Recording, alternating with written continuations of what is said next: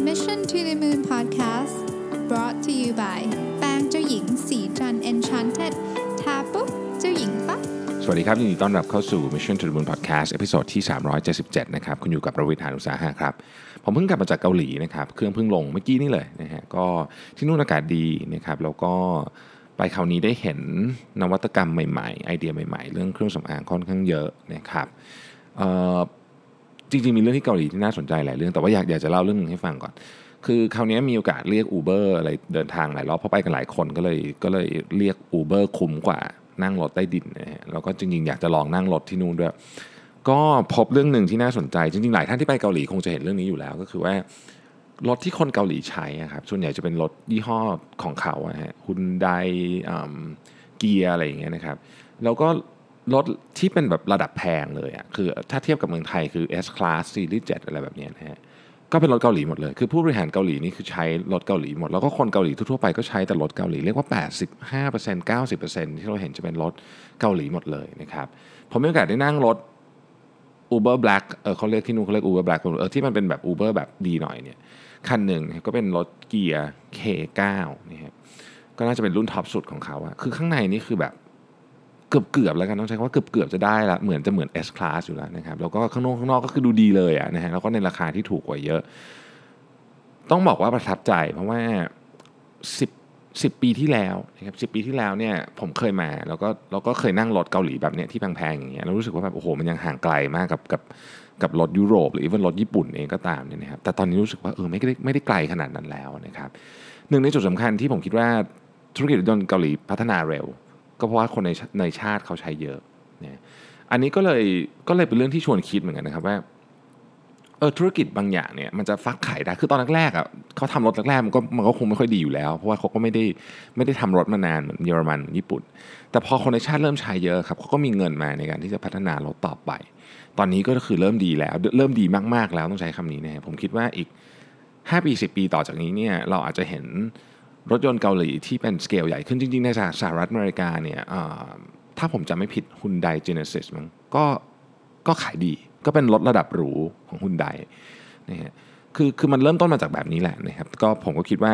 อันนี้น่าคิดไม่ได้บอกว่าเราจะต้องทำรถยนต์ยี่ห้อของประเทศไทยเองนะแต่ว่ามันเป็นสิ่งที่น่าไปคิดต่อว่าเราเอาไปทำอะไรได้บ้างนะครับอะ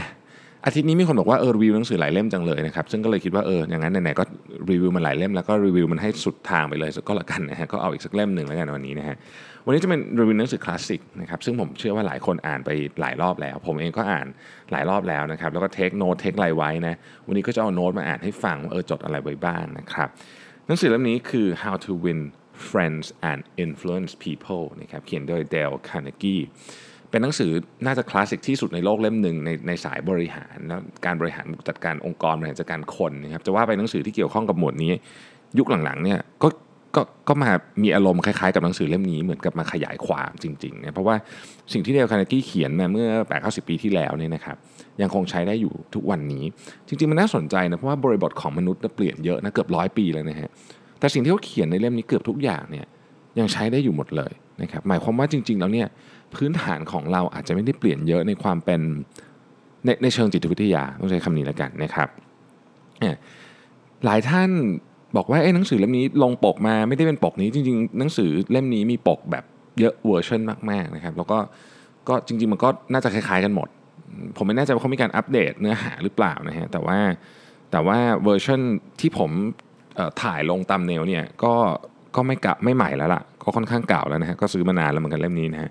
ก็ยังยังยังก็ถือว่าเนื้อหาก็ค่อนข้างที่จะใช้ได้อยู่นะครับนั่นหมายถึงว่า up to date อยู่นะโอเค เรามาเริ่มกันเลยนะครับ จริงๆหนังสือเล่มนี้เขาแบ่งเป็น part เนาะมี 4 part ฮะมี 4 part นะครับ ก็ต่อเนื่องกันต้องใช้คำนี้แล้วกันเพราะมันเป็นพื้นฐานของมนุษย์นะฮะpart ที่1เนี่ยเขาพูดถึงพื้นฐานสำคัญที่สุดที่เป็นรากฐานของการดีลกับมนุษย์ทุกคนบนโลกใบนี้นะครับ ข้อ1นะครับการบ่น การวิพากษ์วิจารณ์นะครับวิพากษ์วิจารณ์กับ feedback ไม่เหมือนกันนะต้องเน้นก่อนวิพากษ์วิจารณ์คือแบบวิจารณ์เอามันนะอารมณ์ประมาณนั้นนะครับ การบ่นการด่าการวิพากษ์วิจารณ์เนี่ยไม่มีประโยชน์อะไรเลย ใช้คำว่าไม่มีประโยชน์อะไรเลยนะครับเดลคานากี้เขียนไว้ว่า คือทันทีที่เราวิพากษ์วิจารณ์ใครในแบบแบบแบบอย่างนั้นนะแบบไม่ดีแบบเชิงที่ไม่ได้ไม่ได้เขากไม่ได้ให้ให้ความคิดเห็นเชิงสร้างสรรค์เนี่ยนะครับ มัน มันทำให้เขาไม่มีทางเลือกเลย ตัวอีกคนหนึ่งที่เราวิพากษ์วิจารณ์เขาหรือเราไปด่าเขาเนี่ยเขาต้องเข้าสู่ defensive position ทันทีคือเขาต้องเข้าสู่โหมด ป้องกันตัวเองทันทีมันคือธรรมชาติพื้นฐานที่สุดของมนุษย์นะครับดังนั้นเนี่ยมันเป็นวิธีการที่แย่ที่สุดเลย ในการที่จะสื่อสารกับมนุษย์อีกคนหนึ่งได้ เพราะเราพาเขาไปอยู่ในจุดที่เขาจะไม่ฟังอะไรต่อ แล้วพอเราวิพากษ์วิจารณ์เขาแบบนั้น หรือสิ่งที่เขาฟังไป มันถูกบิดเบือนไปเยอะมาก อย่าลืมว่ามนุษย์เราทุกคนเนี่ยนะครับ มี 3 อย่างเรามีอารมณ์นะ emotion เรามีความภูมิใจในตัวเองคือ pride แล้วก็ ego ทั้ง 3 อย่างนี้เนี่ยเวลาคุณเวลาคุณพูด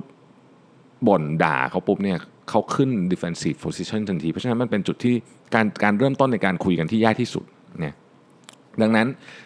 ข้อหนึ่งก็ทำยากแล้วนะครับอย่าอย่าอย่าทำแบบอย่างเงี้ยบ่นวิพากษ์วิจารณ์ด่าไม่ไม่มีประโยชน์นะฮะยุคนี้อาจจะต้องเลยมาถึงเรื่องของในโซเชียลมีเดียด้วยนะ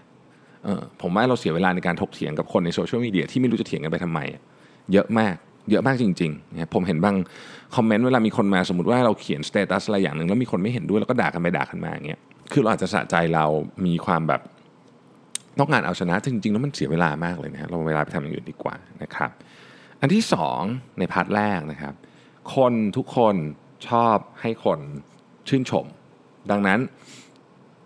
ให้การชื่นชมแบบจริงใจ นะครับ give honest and sincere appreciation คือเราชื่นชมคนอื่นเนี่ยเขาจะรู้สึกดี แต่มันต้องเป็นการชื่นชมแบบจริงใจเท่านั้นนะนี่ยอย่าอย่าอย่าชมแบบเสแสร้งว่างั้นเถอะนะครับ การที่เราสละเวลาสักนิดหนึ่งในการไปชมคนลองพรุ่งนี้ลองทำดูก็ได้นะครับพอฟังพอดแคสต์เนี่ยลองลองลองลองให้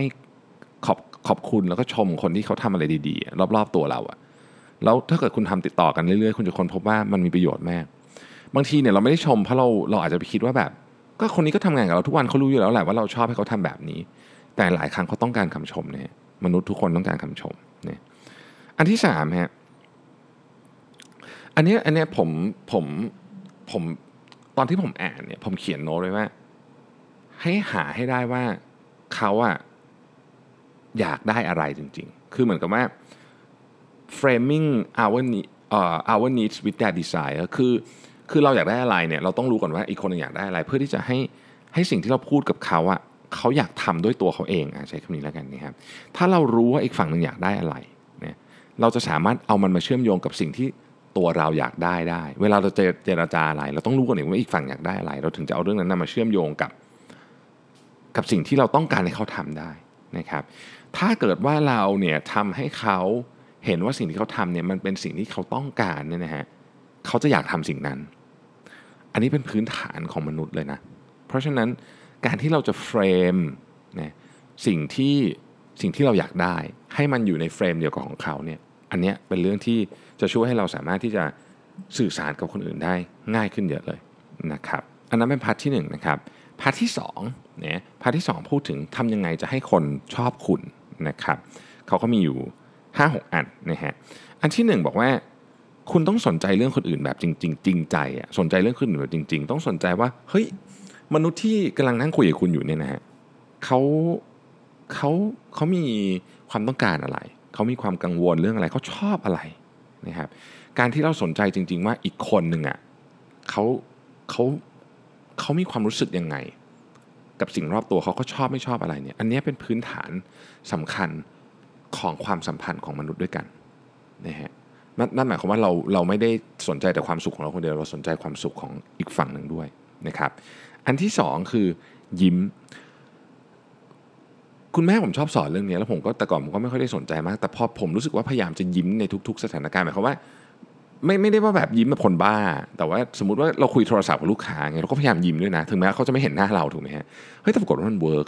คือถ้าเราเตือนตัวเองให้ยิ้มบ่อยๆขึ้นเนี่ยคนจะชอบเรามากขึ้น มันจะมีคนบางคนที่แค่เห็นหน้าเราก็ไม่ชอบแล้วอะ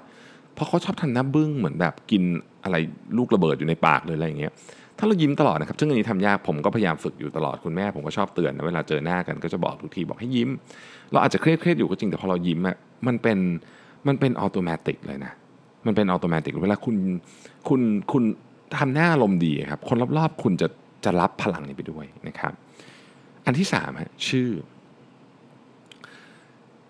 เสียงที่เพราะที่สุดนะบนโลกใบนี้เนี่ยนะครับ และสำคัญที่สุดด้วยคือชื่อของคนคนนั้น การที่เราจำชื่อเขาได้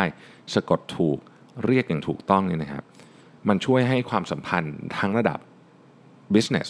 นะระดับเรื่องของธุรกิจ กับความสัมพันธ์ส่วนตัวเนี่ยดีขึ้นเยอะมากอันนี้พูดถึงเป็นมันเป็นสิ่งที่ผมเคยได้ยินนะครับว่าประธานาธิบดีหลายคนเนี่ยนะฮะมีมีมีคนที่คอยแบบเหมือนแบบ เหมือนคอยเดินบอกว่าคนคนที่เขากำลังจะเจอที่กำลังจะกำลังจะพูดอยู่ในอีก 3 วินาทีเนี่ยคือใคร ชื่ออะไรทำอะไรมาเคยเจอกันครั้งสุดท้ายเมื่อไหร่ information เหล่านี้เนี่ยมันทำให้คนที่เป็นผู้นำเนี่ยดูแบบดูสตรองมากขึ้นเยอะ ถ้าเขาสามารถ relate หน้าคนกับชื่อได้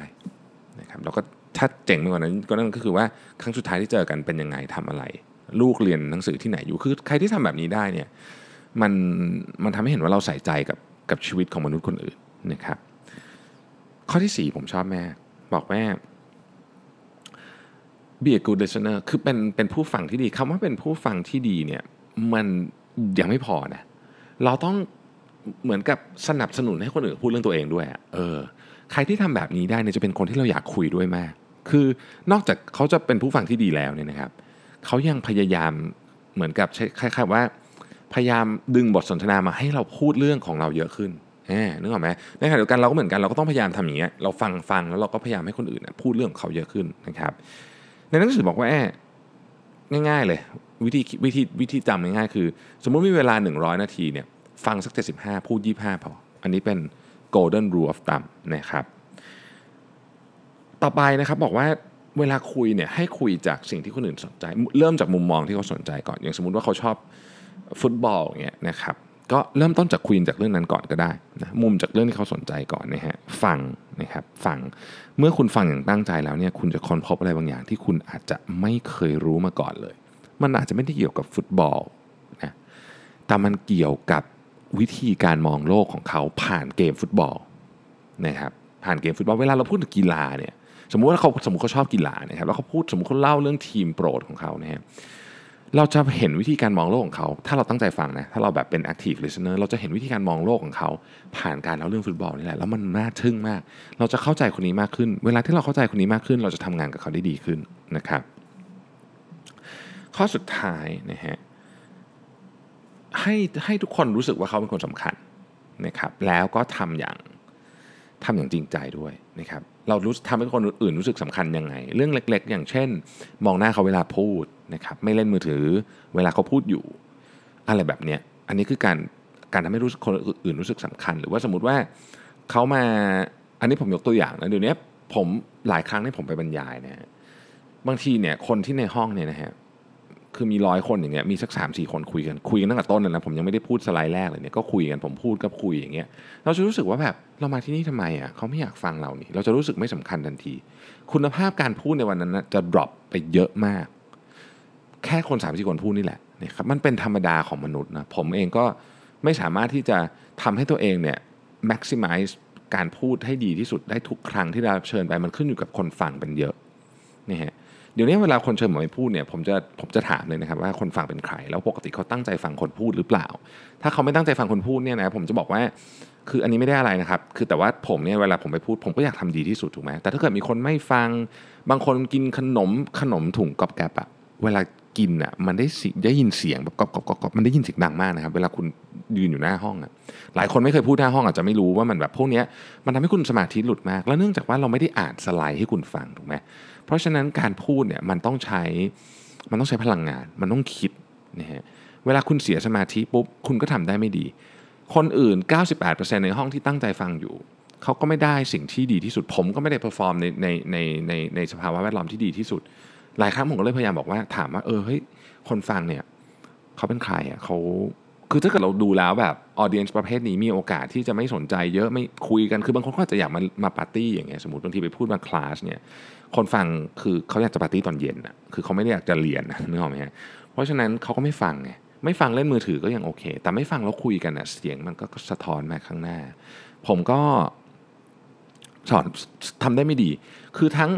ทั้งตลอดอันนั้นน่ะมันหลุดเสียสมาธิเสียสมาธิมันก็ตั้งใจฟังได้ไม่ดี อันนี้เป็นสิ่งที่สิ่งที่กลับกลับมาที่หนังสือนะคือเราต้องทำให้คนอื่นเขารู้สึกว่าว่าว่าเราเห็นเขาสำคัญจริงๆนะครับพาร์ทที่3นะฮะจะทำยังไงให้คนอื่นเขา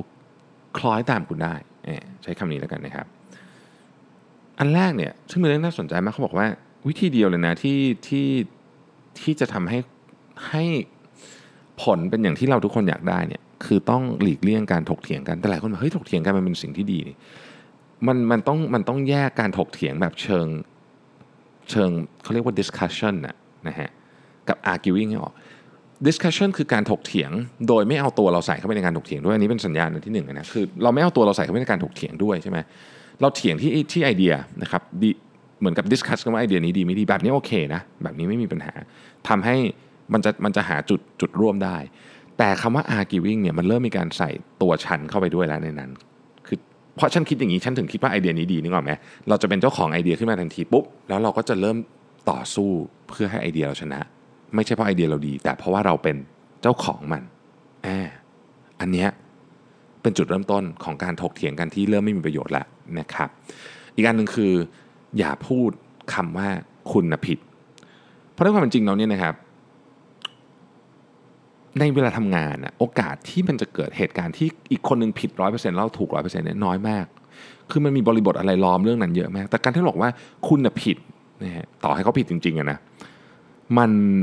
คราวนี้มันจะเริ่มคุยไม่รู้เรื่องละเพราะว่ามันจะมีตัวเขาอะเข้าไปอยู่ในเรื่องนึกนึกนึกภาพตามออกนะมันจะเริ่มมีตัวเขาอะกระโดดเข้าไปอยู่ละมันจะกลายเป็นมันกลายเป็นชั้นสู้กับเธอ ไม่ใช่การพูดกันเรื่องงานหรือพูดกันเรื่องไอเดียนะครับ อันที่ 3 แต่ถ้าคุณเป็นคนผิดไทยกรณีที่คุณเป็นคนผิดนะฮะรีบรีบขอโทษ ยอมรับและขอโทษนี่ฮะอันเนี้ยอันเนี้ยจะช่วยให้คุณเนี่ยมี character ที่เข้มแข็งมาก คนที่เข้มแข็ง จะสามารถยอมรับความผิดของตัวเองได้ คนที่ยอมรับความผิดของตัวเองไม่ได้เป็นคนอ่อนแอนะครับคนคนคนที่ยอมรับว่าฉันทำผิดเป็นอะอันนี้คือคนที่มีความเข้มแข็งจริง ๆนะครับ อีกเรื่องหนึ่งคือถ้าเราทำผิดแล้วเราไม่ยอมรับความผิดเนี่ยบางทีความผิดจากเรื่องเล็ก ๆ ที่แก้ไขได้ มันลุกลามฮะมันลุกลาม เพราะเราเอาเอาพยายามจะถมปิดมันไว้ เราเคยเห็นกรณีหลายกรณีแล้วเนาะที่แบบเรื่องเรื่องเริ่มต้นมันนิดเดียวอะนะฮะที่เขาเรียกว่าน้ำพึ่งหยดเดียวอะแล้วมันลุกลามใหญ่โตไปได้ ก็แบบนี้แหละ เพราะฉะนั้นในกรณีที่เราผิด ก็ขอโทษนะครับขอโทษอย่างจริงใจนะข้อที่4นะฮะ เริ่มต้นของการดิสคัสเนี่ยพยายามทำให้มีจุดเห็นด้วยด้วยกัน เรื่องอะไรก็ได้ก่อน สักเรื่องหนึ่งก่อนนะฮะเอาคำว่า yes ออกมาตกลงเห็นด้วยกันนะสักเรื่องหนึ่งก่อนนะครับเป็นเขาใช้คำว่าเป็น friendly conversation คือคุณเวลาคุณเจรจาอะไรกับใครเนี่ยนะฮะเอาเอาคือมันจะต้องมีเรื่องที่เห็นด้วยและไม่เห็นด้วยทั้งคู่ แต่เอาเรื่องสักเรื่องหนึ่งให้มันเห็นด้วยด้วยกันให้ได้ก่อนนะครับ แล้วค่อยเดินหน้าต่อนะฮะ สุดท้ายนะครับคล้ายๆ กับเมื่อกี้นี้ คือให้ฝั่งพูดเยอะกว่า พยายามให้ฝั่งหนึ่งพูดถ้าเขาพูดอยู่อย่าไปขัดให้เขาพูดไปนะครับ ในการเจรจากันเนี่ยเราต้องพยายามเข้าใจอีกฝั่งหนึ่งมากที่สุด และการเข้าใจมนุษย์ด้วยกันเนี่ยเป็นสิ่งที่ที่ยากมากนะครับเดลคาร์เนกี้เคยพูดไว้บอกว่าเวลาเราดีลกับมนุษย์เนี่ยเราไม่ได้ดีลกับกับกับสิ่งมีชีวิตที่มี logicสิ่งมีชีวิตที่มีเหตุผล เราดีลกับอารมณ์ สิ่งมีชีวิตที่มีอารมณ์เป็นหลัก ซึ่งซึ่งมนุษย์เป็นอย่างนั้นจริงๆต่อให้เราคิดว่าเราเป็นคนมีเหตุผลแค่ไหนก็ตาม เราถูกขับเคลื่อนด้วยอารมณ์นะครับ สุดท้ายในหมวดเรื่องนี้เนาะคือว่าทำยังไงก็ได้นะครับ ให้เขาเนี่ยรู้สึกว่าไอเดียเนี่ยเป็นไอเดียของเขาเอง ซึ่งคนถ้ามันเป็นไอเดียของเขาเขาจะพยายามอยากเขาจะอยากทำมากขึ้นนะครับอีกชุดหนึ่งที่ผมที่ผมกรุ๊ปไว้เป็นกรุ๊ปเดียวกันนะก็คือเรื่องของ ของการเขาเรียกว่าพยายามเข้าใจอีกคนหนึ่งว่าทำไมเขาถึงคิดแบบนั้นนะครับหรือ empathy นั่นเอง เราต้องพยายามมองจากมุมอีกคนหนึ่งให้ได้ว่าทำไมเขาถึงคิดเรื่องนี้นะครับ พยายามจริง ๆ เลยนะ คือเรื่องนี้มันยาก พยายามจริงว่า เราจะมองเขาจาก point of view ของเขาได้ยังไง เออใช้คำนี้แล้วกัน นี่นี่คือ empathy นะครับในรูปแบบหนึ่งนี่ฮะแล้วก็บางทีเนี่ยเราถ้าเราฝึกเรื่องนี้บ่อย ๆ เราจะเริ่มเข้าใจจริง ๆ ว่าแบบ อ๋อเฮ้ยจุดที่เราต้องแก้เนี่ยมันคือตรงไหน ที่จะทำให้เรื่องนี้มันบรรลุล่วงไปได้ด้วยดี เรื่องที่เรากำลังเจรจาอยู่นี้นะครับ อีกอันนึงคือวิธีการเสนอไอเดียนะครับ ซึ่งซึ่งในหนังสือเนี่ยผมชอบเขาบอกว่าวิธีการเสนอไอเดียให้ work มีมีอยู่ 2 อันนะครับอันที่ 1 คือ dramatize the idea คือทำไงก็ได้ให้มันแบบมันมีเรื่องราวมีเรื่องเล่าอะนะครับคำว่า dramatize ไม่ไม่ได้หมายความว่าทำให้มันเป็นดราม่านะแต่คือทำให้มันเป็นเหมือนกับบทละคร นะครับมีทำให้คนนึกภาพตามได้เออใช้คำนี้แล้วกัน คุณคุณเคยรู้สึกไหมว่าทำไมคนเขียนนิยายอะบางเล่มอะถึงสนุกมาก มันเป็นเพราะว่าเรานึกภาพตามได้ทั้งทั้งที่มันไม่มีรูปให้ดูสักรูปหนึ่งนะอย่างสมมติว่าตอนครั้งแรกที่เราอ่านแฮร์รี่พอตเตอร์นะครับทุกคนก็จะมีจินตนาการของไอ้ฮอกวอตส์เนี่ยแตกต่างกันไปถูกไหมก่อนที่จะเห็นเป็นหนังเนี่ยเราก็จะมีจินตนาการ ซึ่งผมว่านั่นแหะคือเสน่ห์มากๆ ใครที่ก็ตามที่ทำให้คนจินตนาการ ตามได้แบบละเอียดมองเห็นเป็นรูปขึ้นมาในหัวทั้งๆที่เขาไม่เคยเห็นรูปสักรูปเลยเนี่ยคนนั้นน่ะเป็นคนเขียนนิยายที่เก่ง เราก็เหมือนกันครับเวลาเราเล่าเรื่องเนี่ยเราก็ต้องเล่าให้มันมีความดรามาไทส์อยู่ด้วยนะอันต่อไปฮะหนึ่งในวิธีการเสนอไอเดียที่ work มากคือการ challenge การ challenge มนุษย์เราชอบ challenge มากไม่ค่อยเกี่ยวกับรางวัลด้วยนะจริงๆแล้วบางทีเนี่ยการ challenge เพียงเพื่อเพื่อเพื่อแข่งขันเฉยๆเนี่ยมีพลังมากกว่าให้เงินอีก นะครับมีพลังมากกว่าให้เงินอีกหลายหลายครั้งนะเราจะเห็นว่าฉันอยากได้ชัยชนะอันนี้ไม่ได้เกี่ยวเรื่องอะไรกับค่าตอบแทนที่เป็นเงิน แต่มันเกี่ยวกับว่าฉันต้องการจะชนะ อันนี้เป็นธรรมชาติของมนุษย์นะครับเราเป็นเราเป็นอย่างนี้แหละนะฮะอันนั้นเป็นชุดเกี่ยวกับไอเดีย ชุดสุดท้ายในหนังสือเกี่ยวกับเรื่องของการเป็นผู้นำนะครับทุกคนต้องต้องแสดงบทบาทการเป็นผู้นำไม่วันใดก็วันหนึ่งนะฮะการเป็นผู้นำเนี่ยจริงๆต้องบอกว่าคำว่าผู้นำเนี่ยคือการดูแล ดูแลคนของเรานะซึ่งดูแลคนของเราเนี่ย มันมันก็มีอยู่ประมาณ4ี่ห้าประเด็นใหญ่ ๆ ที่ผมที่ผมคิดว่าในหนังสือเล่มนี้พูดไว้แล้วแล้วแล้วเป็นสิ่งที่มีประโยชน์มากจนถึงทุกวันนี้นะครับ อันที่หนึ่งก็คือว่าเราต้องต้องต้องชื่นชมเขาเมื่อเขาทำดีนะครับเมื่อเขาทำดีต้องชื่นชม ต้องให้รางวัลอย่างเหมาะสม อย่างที่ผมบอกไปตอนแรกว่าบางทีเราลืมไป เรารู้สึกว่าคนที่ทำงานกับเราทุกวันไม่ต้องชมก็ได้เขาก็ทำงานแบบนี้ดีทุกวันอยู่แล้วนะแต่บางทีคนเราก็ต้องการคำชมนะครับ เวลาเราจะพูดถึงคนอื่นข้อผิดของเขาเนี่ยอย่าลืมว่าทุกคนเป็นมนุษย์เหมือนกัน ดังนั้นเนี่ยเราอาจจะเริ่มต้นด้วยการที่บอกว่าเฮ้ยผมก็เคยทำอะไรแบบนี้ผิดมาเหมือนกัน แบบนี้มันจะทำให้ conversation เนี่ยไปง่ายขึ้นนะครับถ้าอยากจะสั่งอะไรใครนะครับบางทีใช้วิธีการถามคำถามแทนคำสั่ง ได้ผลเหมือนกันความรู้สึกแตกต่างกันเยอะนะครับรายละเอียดนี้มันจะเป็นรายละเอียดทำนองว่า ถ้าใครเคยดูหนังเกี่ยวกับจิตแพทย์นะเราจะเห็นว่าจิตแพทย์ใช้วิธีนี้เยอะมาก คือเขาจะ เขาจะถามให้เราตอบเองอะเหมือนมันเป็นไอเดียเราแต่จริงแล้วมันเป็นสิ่งที่เขาอยากให้เราทำก็มีนะครับ อย่าตำหนิใครในที่สาธารณะเนี่ยให้ให้ให้โอกาสคนที่จะรักษาหน้าของตัวเองไว้เพราะเรื่องนี้สำคัญมากอีโก้เรื่องอะไรพวกนี้สำคัญมาก ให้นึกว่าถ้าเราเป็นเขาอยู่ในสถานการณ์เดียวกัน เรากำลังจะถูกดุด่าในที่สาธารณะเนี่ยเราจะ happy ไหมถ้าไม่ happy ก็อย่าทำนะครับ ให้คนอื่นมีเขาเรียกว่ามีชื่อ มีสามารถรักษาชื่อเสียงของเขาไว้ได้คล้ายๆกับอันเมื่อกี้คือ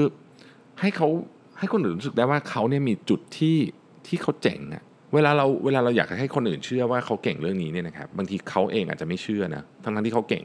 เราชมเขาบ่อยเราวิธีการให้รางวัลเราบอกกับคนอื่นปุ๊บเนี่ยเรื่องพวกนี้มันจะค่อยๆ build up จนในที่สุดคนนี้เขามีความภาคภูมิใจในความเก่งของเขาเรื่องนี้ อันนี้ก็เป็นหน้าที่สำคัญอันหนึ่งของหัวหน้าเหมือนกัน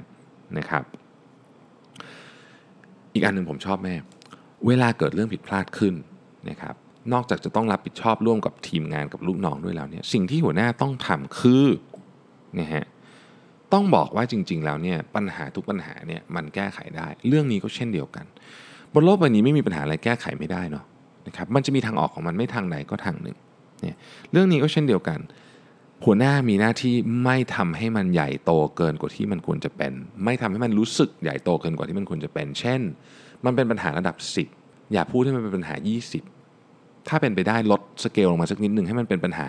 ระดับ5เราอีก5หนึ่งอีก 5 ที่เหลือคุณเทคไปเองเพราะคุณเป็นหัวหน้า แบบนี้ทีมงานลูกน้องจะมีกำลังใจทำงานด้วยนะฮะแต่ถ้าปัญหามันแค่ 10 คุณพูดไป30 เลยเนี่ยนะฮะคนอื่นเขาก็ใจฝ่อหมด เรื่องนี้เป็น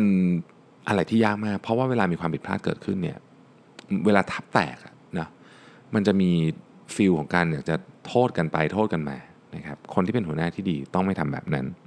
นะฮะสุดท้าย ในฐานะหัวหน้าคุณต้องนำทีม คุณจะมีความเชื่อบางอย่าง คือสมมุติว่าคุณฟังทุกคนมาหมดละนะครับแล้วคุณตัดสินใจที่จะเชื่อแบบเนี้ยว่าโอเค ทีมเราควรจะไปทางนี้นะฮะซึ่งอาจจะไม่ได้ตรงกับกับทีมงานทุกคนของคุณ หน้าที่หลักอันหนึ่งของหัวหน้าคือว่า คุณต้องทำให้ทุกคนนะ่ะ คือเขาอาจจะไม่ได้เห็นด้วยกับคุณเนี่ยแต่เขาต้องแฮปปี้ให้ได้ที่จะไปทางนี้ เพราะทีมที่ทำงานแล้วแบบบางคนอยากทำบางคนไม่อยากทำเนี่ยมันไปไหนไม่รอดนะครับ คุณต้องสามารถ influence คนให้ทำแบบที่คุณอยากให้มันเกิดขึ้นได้นะครับ สมมุติว่าคุณไม่ได้โปรโมทลูกน้องคนหนึ่งเพราะคุณโปรโมทอีกคนหนึ่งแทนลูกน้องคนนั้นก็ไม่แฮปปี้แต่คุณต้องมีหน้าที่ทำให้เขาแฮปปี้โดยการบอกว่า โดยการทำให้เขาเห็นว่าจริง ๆ สิ่งที่เขาทำอยู่ก็มีความสำคัญ การที่ไม่ได้โปรโมชั่นไม่ใช่แบบ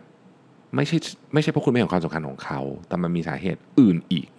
คุณต้องทำให้ทุกคนบนเรือเนี่ยพายเรือไปในทางเดียวกันให้ได้ ไม่ใช่คนหนึ่งพายคนหนึ่งพายกลับหลังอีกคนหนึ่งไปยืนสูบบุหรี่อยู่หรืออะไรแบบนี้ เป็นต้น ทุกคนต้องพายเรือพร้อมกันทีมหนึ่งจะไปด้วยกันได้นะครับ How to win friends How to win friends and influence people นะครับใครยังไม่ได้อ่านหนังสือเล่มนี้ ผมต้องบอกเลยว่า เป็นหนังสือเล่มที่คือถ้าเกิดเขาพิมพ์มา 20 ล้านก๊อปปี้ไปแล้วเนี่ยมันก็คงเป็นหนังสือที่ดีจริงๆนะครับมันก็เป็นหนังสือที่เป็นพื้นฐานเนี่ยของความสัมพันธ์ระหว่างมนุษย์ แต่พูดออกไปในในเชิงของแนวที่ที่เกี่ยวข้องกับ